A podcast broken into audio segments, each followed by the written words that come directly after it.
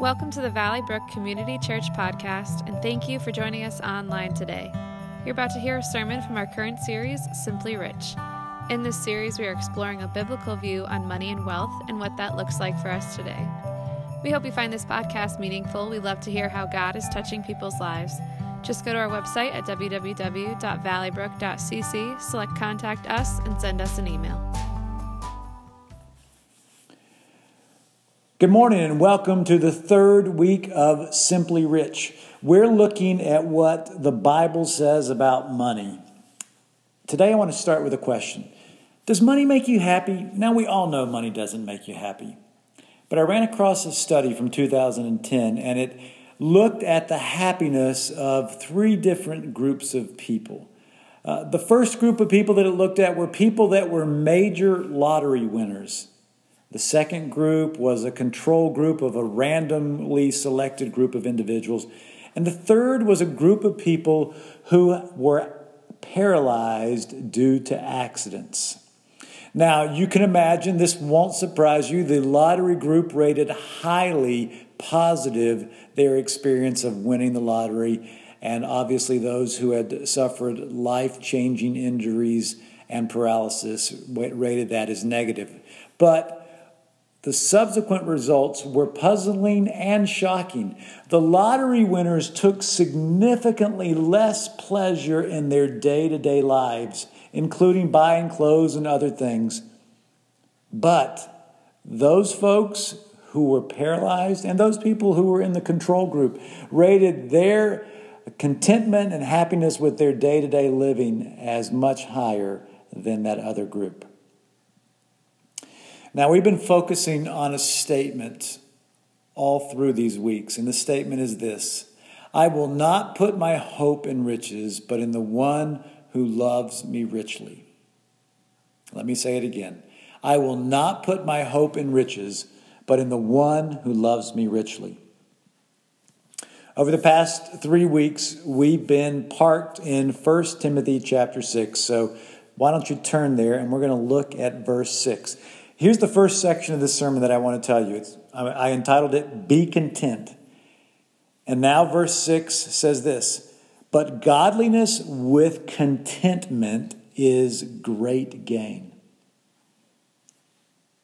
Is that the way people think? Do people really think that godliness with contentment is great gain? No, I don't think that's the way people think. The, the world we live in thinks that a new car or a new truck is great gain, or a new house, or a huge pay raise is great gain. Basically, we think if we have more stuff, that would be great gain. But the idea that godliness and contentment would be great gain is a foreign concept in our culture. Now, Maybe you've experienced a conversation like this with your parents or with your kids or with your grandkids, and it goes something like this Mom, Dad, if you buy me this thing, I will never ask you for anything ever again. Can you relate to that? The implication of that statement is that if you buy this one thing for me, I will be content forever. But we know that's not how life works. Did anything ever provide you with lifelong contentment? Anything that you've ever purchased? No. I was thinking about this just this week. When I was eight years old or so, I went through a phase where I loved model airplanes, and on special occasions, my mom would take me to a store called George's Hobby Shop. Now, George had an amazing uh, array of model planes in his shop. You could buy all kinds of airplane kits and put them together. You could buy gas engine kits that were made out of wood. You could make buy the plastic kits that you would cement together and then you would paint and all kinds of other things. And, and not only did he have a huge selection, he had completed models displayed, hanging from the ceiling or someplace in the shop. And, and I would just get excited when I went there because I really wanted to do some of that stuff. But I was eight years old. Uh, now, George is a great businessman. He knew that you had high end planes and models and other things, and medium and low end. And, and so he guided me to the area where the balsa wood planes were. Do any of you remember balsa wood planes? Yeah, balsa wood is a very lightweight wood, and balsa wood planes would be stamped on the wood, and you would bend them back and forth, and you would separate the pieces, and you would slide the wings or the tail fin into the plane. You'd even put a little weight on the nose of the plane, and you could fly it around the room or the yard or wherever you were, and it was great. But let me be honest after a couple of hours of flying that plane around, I got bored. And you can imagine how well a balsa woods airplane would survive in the hands of an eight year old. I can tell you that I was quickly bored and discontent, and the plane was destroyed. That's the issue. When we look to stuff for contentment, it doesn't last. Pastor Chad Moore has said this contentment doesn't come from the outside in, contentment comes from the inside out. Let me say that again. Contentment doesn't come from the outside in, contentment comes from the inside out. Things don't bring us contentment. Let me return to verse 6 of chapter 6 of 1 Timothy. Godliness with contentment is great gain. Theologians explain the meaning of godliness and contentment this way True godliness is a means of much gain, for it promises benefits for this life and the next. Adding contentment to this godliness would promote gratitude for God's gracious gifts in this life. So, so really, godliness plus contentment makes us grateful about the life that we have now with Jesus and the life that we will have in eternity with Jesus. So, that's be content. Next, let's go to this. You can't take it with you.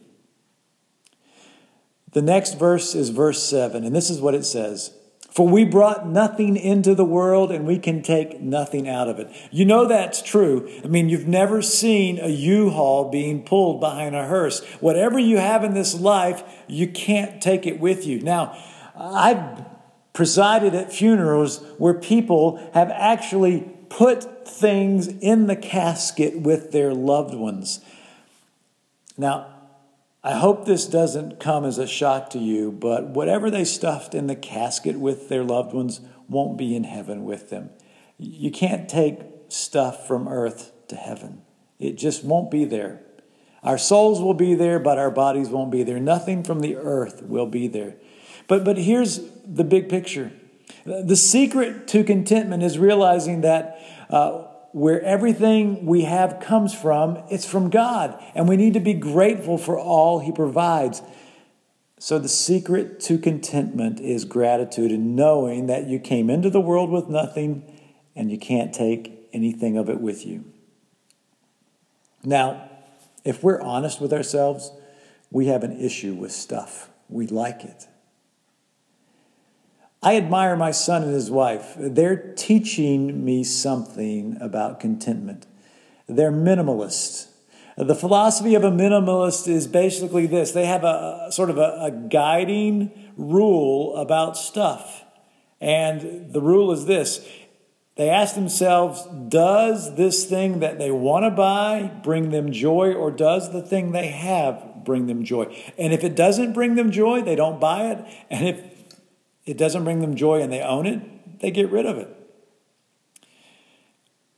When I watch my son and my daughter in law, they're brutally honest with themselves about stuff. They can tell the difference between a quick high from buying something versus true contentment. They realize that they know that they came into the world with nothing and they'll leave the world with nothing. And they really embody that verse and they embody the next verse. The next verse, 1 Timothy 6 8 says this If we have food and clothing, we will be content with that. To be honest with you, my son and daughter in law are, are more about collecting memories than they are about collecting stuff. And I realize that verse 8 from 1 Timothy 6 really is sort of an uber minimalist position. But as I watch my son and his wife live, I see that they're not trapped by having too much stuff or even by having debt. Um, for they're not trapped with this whole idea of having stuff. So, what are you focused on? Have you ever thought about that what you're focused on, what your eyes are locked and loaded on, is where you're headed? If you're focused on riches and stuff, that's where you're headed to, to try to get more riches and stuff. If you're focused on God, you're headed toward God and you're grateful to God for what He has blessed you with, and you have a godly perspective on that stuff. When you focus on riches and things, you never have enough, and those things never provide lasting joy, and you end up feeling discontent. On the other hand, when you focus on God and you realize that God is the giver of all good things, you can handle the temptations of riches and materialism, and you can handle the temptation of being envious of what others have. When you love God and people more than riches, you're grateful for even what other people have that you don't have. Folks, you see, we need to get hold of this issue of contentment.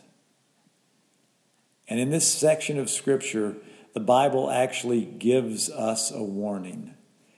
So I call this section Be Warned.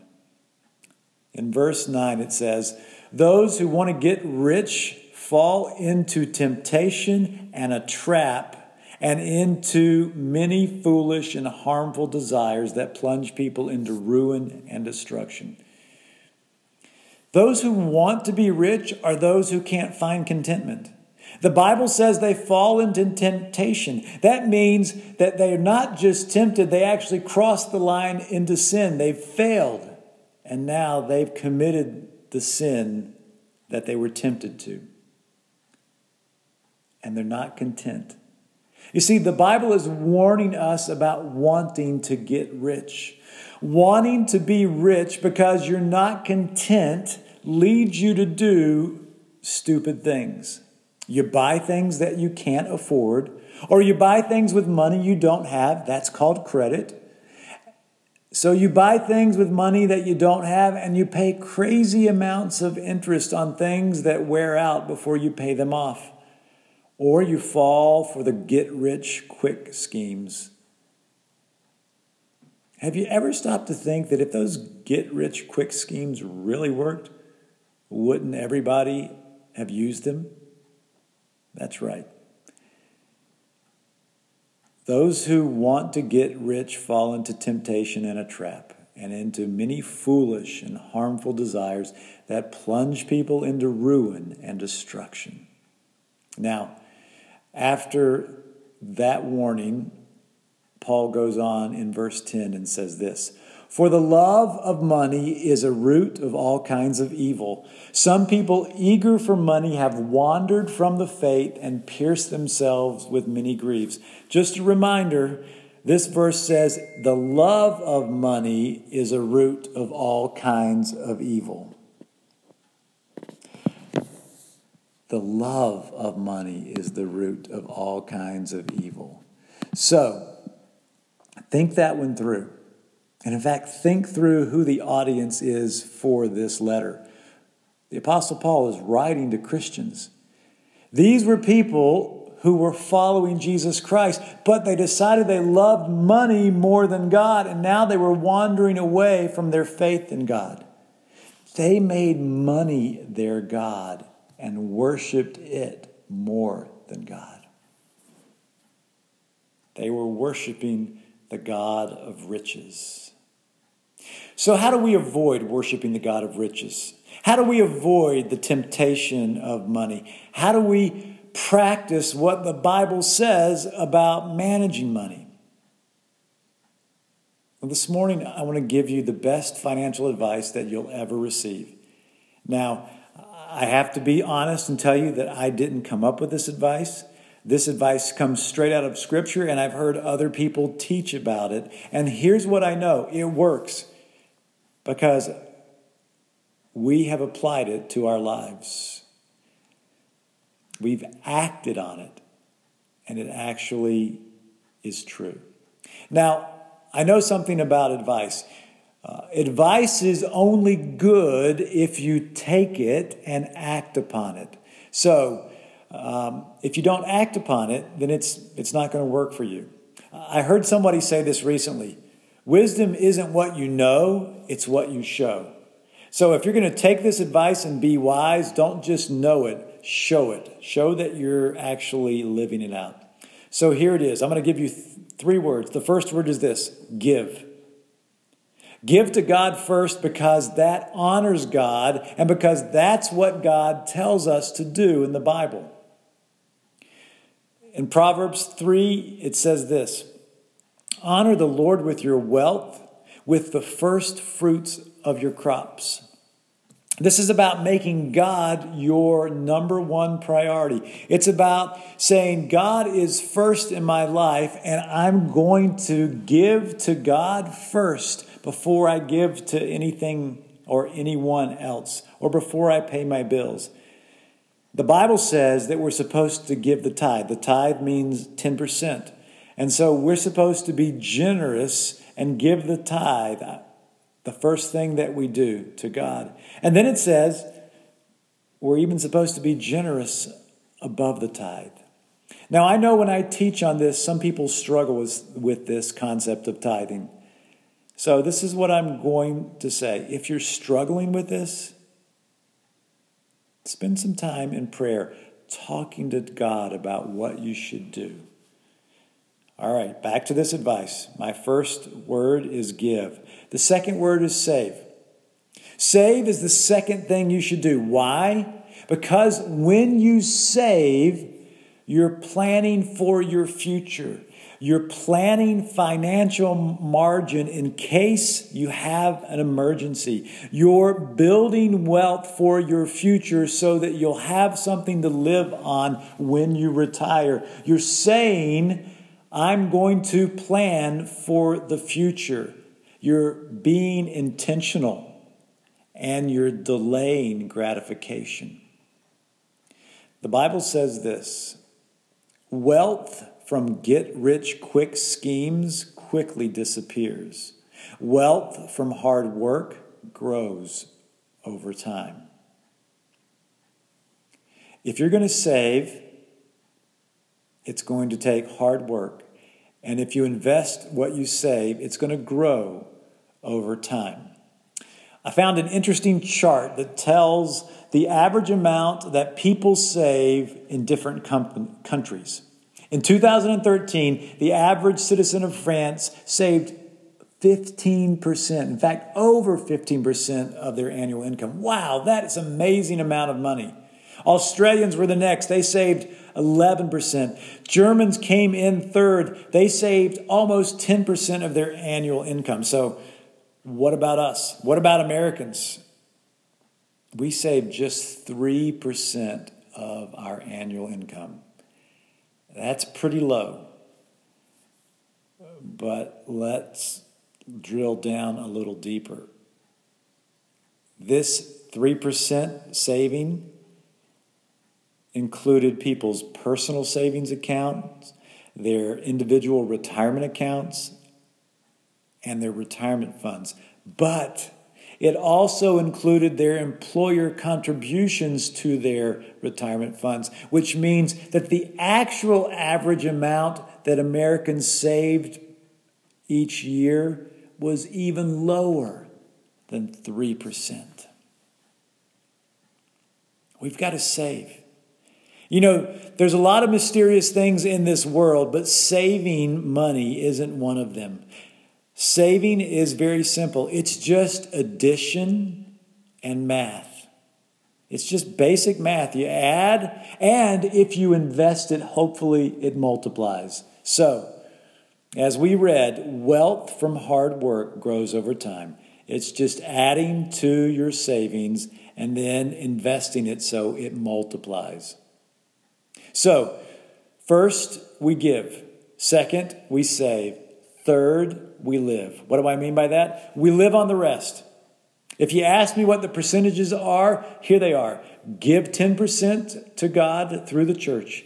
Save 10%. Remember, that's over three times the, what the average American saves. And live on 80%. Living on the rest, living on that 80% teaches us contentment. The Bible puts it this way, and it puts it in perspective when it says this. In the book of Romans, we read, Let there be no debt outstanding except the continuing debt to love one another. If we're going to live on the rest, we can't be in debt. If we're going to live on the rest, we have to avoid debt. If we're going to live on the rest, we're going to have to recognize that there are four words that we're going to have to learn and memorize. And they're simple words. And they are this I can't afford it. That's right. I can't afford it. Look, I want to encourage you as I bring this message to a close. Uh, every year, we teach a class called Financial Peace University. Financial Peace University teaches you how to manage money God's way. It teaches you uh, how to give, how to save, and how to live on the rest. It teaches you how to create an emergency fund. It teaches you how to get rid of your debt.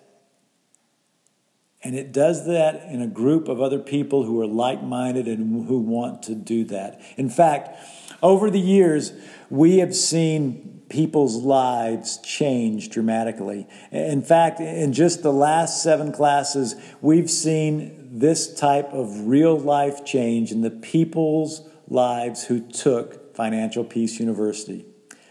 In those classes, they have paid off a hundred, almost $190,000 in debt. And check this out. They've saved almost $270,000. And, and maybe the most important thing they did was this they destroyed a hundred credit cards. That's right. They stopped going into debt by destroying those cards. I know that we're going to be doing financial peace very soon. So I want to encourage you to go to our website, www.valleybrook.cc, and watch for the next class of Financial Peace University to be scheduled. And we encourage you to take it. Now, right now, I want to pray for you and your ability to be able to follow this advice to give, to save, and to live. So, if you would bow your heads and close your eyes. Father, I pray for every family in here, every man and woman, every single person, every couple. Uh, I pray for every individual, wherever they are in their stage of life. I pray, Lord, that they would seek to manage money your way, that they would get serious about honoring you with their money and following the principles that you put forth in Scripture. And I pray, Lord, that they would give to you first and that they would seek to give the tithe, 10%. And then I would pray that they would save for themselves another 10%. And then, Lord, I pray that they would learn contentment and live on the remaining 80%. So, Lord, I pray that you would do miraculous, amazing things, that we would actually take your advice from your word, that we would apply it, that we would see you doing dramatic things in our lives, and that we would give you all the praise and all the glory. And we pray this in Jesus' name. Amen. Thank you for listening to our podcast. It is our sincere hope that it has blessed you. For more information, visit our website at www.valleybrook.cc.